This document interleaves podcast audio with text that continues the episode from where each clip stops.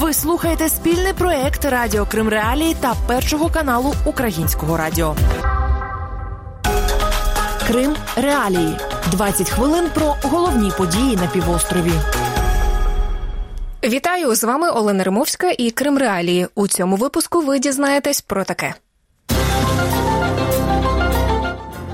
Який новий формат переговорів пропонує президент України? Позиция Зеленского абсолютно правильно. Прости больше, получишь меньше. Надо торговаться. Вирок Чубарову в окупованому Криму. За що Росія заочно засудила лідера Маджлісу? крымские татары имеют многовековую прививку против Москвы.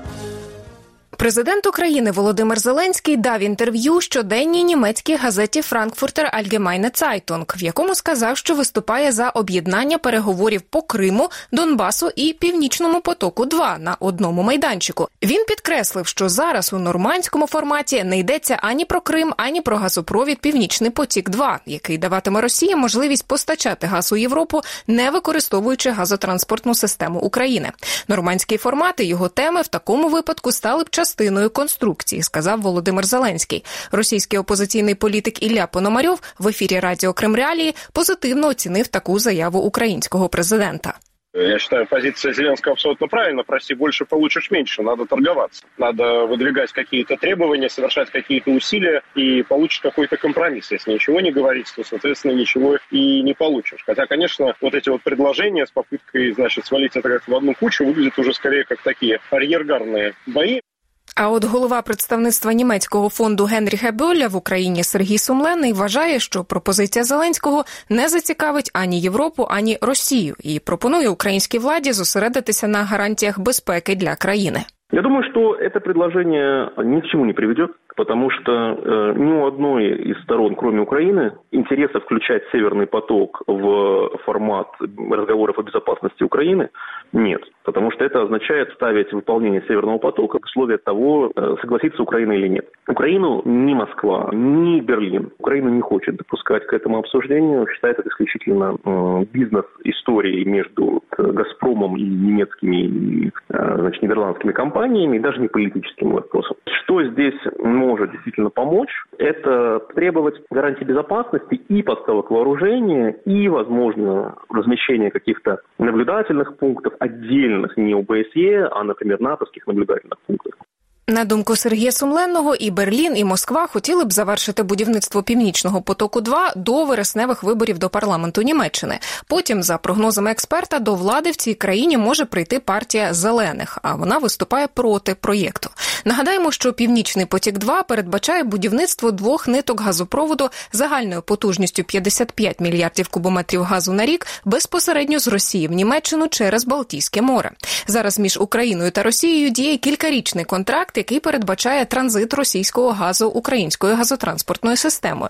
Таким чином Україна заробляє на транзиті кілька мільярдів доларів на рік. Володимир Зеленський називає можливе закінчення будівництва північного потоку 2 загрозою для енергетичної безпеки України і Європи. Він впевнений, що після того як завершиться дія контракту, Кремль отримає додатковий важіль тиску на Україну, зокрема у питанні Донбасу. Український політолог-міжнародник, виконавчий директор міжнародного фонду відродження Олександр Сушко підкреслює, що одна справа завершити будівництво північного потоку 2 а інша запустити його на повну силу. Если мы видим только в черно-белых э, тонах, достроят, не достроят, то тогда, конечно, мы жертвы и нас слили, да, понятно. Но вопрос э, так не стоит. Если те силы, которые выступают против, э, будут последовательны и будут использовать каждую лазейку, э, каждую возможность э, блокировать э, использование этого газопровода, то у него, его ждет незавидная судьба. Я уже с большой уверенностью могу сказать, что в том виде, в котором Nord Stream 2 задумывался, он точно не заработает. Крим, Донбас та газова труба з Росії в Європу могли би стати однією з тем перемовин президентів США та Росії, що мають відбутися 16 червня в Женеві. Проте у відкритому доступі ще немає порядку денного цієї зустрічі. А заступник міністра закордонних справ Росії Сергій Рябков вже заявив, що бачення тем для обговорення у Володимира Путіна і Джо Байдена не збігаються. Російський опозиціонер Ілля Пономарьов вбачає можливу небезпеку цієї зустрічі для України. А Я думаю, что Америка постарается сказать Путину, давай так, вот мы там закрываем глаза на то, что у тебя происходит внутри страны, вот, вот сюда не заходи, э, вот здесь давай сотрудничать, здесь это твое дело. И на, на самом деле главный вопрос, как пройдет красная линия э, в отношении Украины. Вот здесь, э, ну, к сожалению, э, я думаю, что она может пройти не с той стороны, с которой мы бы хотели. Сенаторка США з демократичної партії Джин Шахін в інтерв'ю Радіо Свобода розповіла про свої очікування від зустрічі Путіна та Байдена. Не думаю, що під час цієї розмови США на щось погодяться. Думаю, ця розмова буде про розбіжності, які на жаль є між США і Росією, а також про поведінку Володимира Путіна. Він дуже агресивно налаштований щодо США, як і щодо України, власне. Низка країн Євросоюзу раніше виступила проти добудови північного потоку, 2 пояснюючи це тим, що він підсилить залежність Європи від російських газових поставок і може стати знаряддям шантажу в руках Москви. Тим часом готовність об'єкту декларується на рівні 95%. Ви слухаєте Крим Реалії. Підконтрольний Росії суд Криму заочно засудив голову меджлісу кримсько-татарського народу Рефата Чубарова до шести років позбавлення волі. Суд в окупованому Криму визнав Чубарова винним в нібито організації масових заворушень 26 лютого 2014 року. Йдеться про проукраїнську акцію протесту під стінами Верховної Ради Автономної Республіки Крим, учасниками якої були переважно кримські татари. Однак того дня під стіни кримського парламенту прийшли й проросійські мітингувальники. Відбулися суд сутички. Після початку окупації підконтрольна Росії прокуратура Криму звинуватила кількох кримсько-татарських активістів в заворушеннях. Чубарова ж зрештою назвали нібито організатором цих заворушень. В інтерв'ю Крим Реалії Рифат Чубаров назвав рішення підконтрольного Росії суду в Криму юридично нікчемним. Поскольку оно вынесено российским оккупационным судом, а все те люди, которые инициировали, а потом и фабриковали это дело, и те, кто его оглашал сегодня, они все реальные преступники, и их обязательно настигнет соответствующая кара. Незаконним вважають рішення суду в Сімферополі і в Українській прокуратурі Автономної Республіки Крим. Там зазначили, що кваліфікують дії суду як порушення законів та звичаїв війни. Натомість підконтрольний Росії голова Криму Сергій Аксьонов підтримав рішення суду в Сімферополі. До слова, 26 лютого 2014 року Аксьонов був серед учасників проросійського мітингу під стінами кримського парламенту. Коментуючи вирок цього тижня, він також висловив сподівання на те, що російські уповноважені органи знайдуть способи, як притягнути Рефата Чубарова до відповідальності. Голова меджлісу кримсько-татарського народу сказав Кримреалії, що Росія вірогідно оголосить його в міжнародний розшук. Уже были такие прецеденты. Россия неоднократно пыталась добиться моего выдворения, но Интерпол в этом отказывал. Российские спецслужбы продолжают вот тот убийственный опыт, который был присущ советскому КГБ Но надо просто быть э, максимально внимательным ко всем своим перемещениям. Я, в общем-то, эти правила соблюдал и ранее. Все мои выезды за пределы Украины, они в определенной мере происходили при консультации с украинскими отделением Интерпола. Я всегда следил, что происходит в отношении меня в этой сфере. У липні 2014-го Росія заборонила Рефату Чубарову в'їзд до окупованого Криму. У представництві президента України в Автономній Республіці Крим рішення суду в окупованому Сімферополі назвали цитую продовженням політики витіснення корінного кримсько-татарського народу та його представницьких органів із Криму.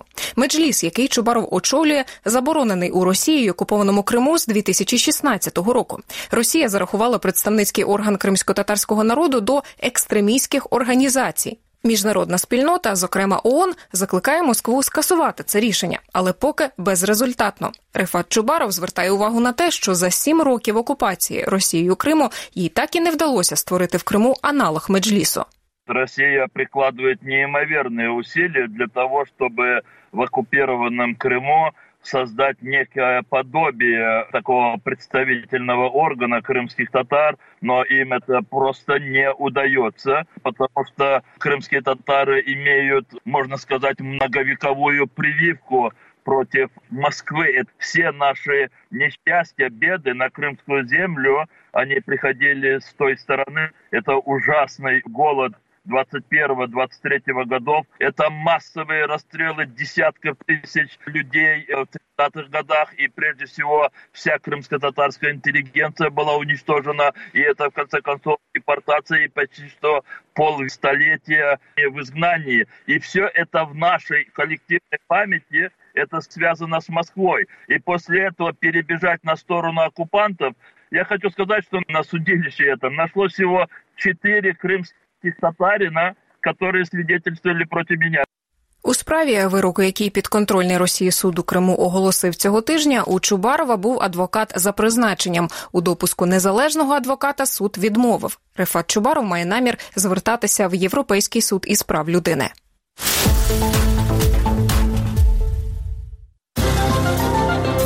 Далі у програмі з Мінська літаком у Сімферополь Лукашенко доручив опрацювати питання. Ізгой з ізгоєм будуть е, брататися. Та як виглядають інвестиції в окупований Крим? Ну, мешают санкции, конечно. Олександр Лукашенко, який називає себе президентом Білорусі, доручив опрацювати питання про відкриття авіарейсів до окупованого Росією Криму. Украина закрыла для нас небо, так? У нас есть и свой санаторий в Крыму, люди всегда ездили, летали и так далее. Чтобы не обострять отношения, мы через Украину, там, кто на поезде, кто на автомобиле, кто на самолете. Сейчас закрыли небо. И я Путину сказал, я прошу тебя, ты подумай, как нам попасть в Крым. Наприкінці травня Україна припинила авіасполучення з Білорусю та закрила для білоруських літаків українське небо через інцидент з літаком Ryanair. 23 травня в Мінську вимушено посадили літак, що прямував із Афін до Вільнюса. На його борту був білоруський опозиційний журналіст і блогер Роман Протасевич. Після посадки літака його затримали. Білоруські державні медіа повідомили, що наказ про це віддав особисто Олександр Лукашенко. Ідею запустити авіарейси між Білорусією і окупованим півостровом підтримало підконтрольне Росії керівництво Криму. Політолог Євгенія Горюнова, яка була змушена виїхати з Криму після початку окупації, нагадує, що для підконтрольних Росії кримських чиновників ця ідея не нова. Десь приблизно ну півроку точно вже певні такі натяки да на те, що потрібно розвивати, розширювати відносини з Білорусією в Криму лунають. Ну від, від різних там персоналій, але вони є. Тобто я так розумію, що це ці, ці заяви вони йдуть і в дусі загальної російської політики, тобто що Росія намагається Білорусь все більше і більше поставити під власний контроль. Безумовно, Крим тут намагається якраз також зіграти, тому що в Криму проблематична ситуація з міжнародним визнанням. Відповідно, да їм потрібно хоч один міжнародний рейс хати. Вони намагалися там з Туреччиною це питання вирішити. Не, не. Тепер потрібно, хоч якось да пропіаритися і сказати, що в нас там хоч один літак на тиждень в Мінську прибуває. В міністерстві закордонних справ України заявили, що висловлювання Олександра Лукашенка про відкриття авіасполучення з окупованим Кримом є провокацією. Перша заступниця міністра Еміне Джепар наголосила на тому, що Україна діятиме рішуче проти будь-яких спроб легітимізувати окупацію Криму. Білоруський політичний оглядач Андрій Санніков вважає, що рейси з Мінська в окупований Крим призведуть до посилення санкцій проти Білорусі. Пускай летает. А кто он будет летать? Его каратели? Ну, можно еще с Северной Кореи рейсы какие-то, я не знаю, летает туда вообще самолет или нет. Но это же означает, это изгой с изгоем, да, будут э, брататься. Это ничего не дает. Я уже не говорю о том, что это ничего не дает народам, да, нашим, но это ничего не дает и даже режимам. Это просто будет еще дополнительный слой санкций.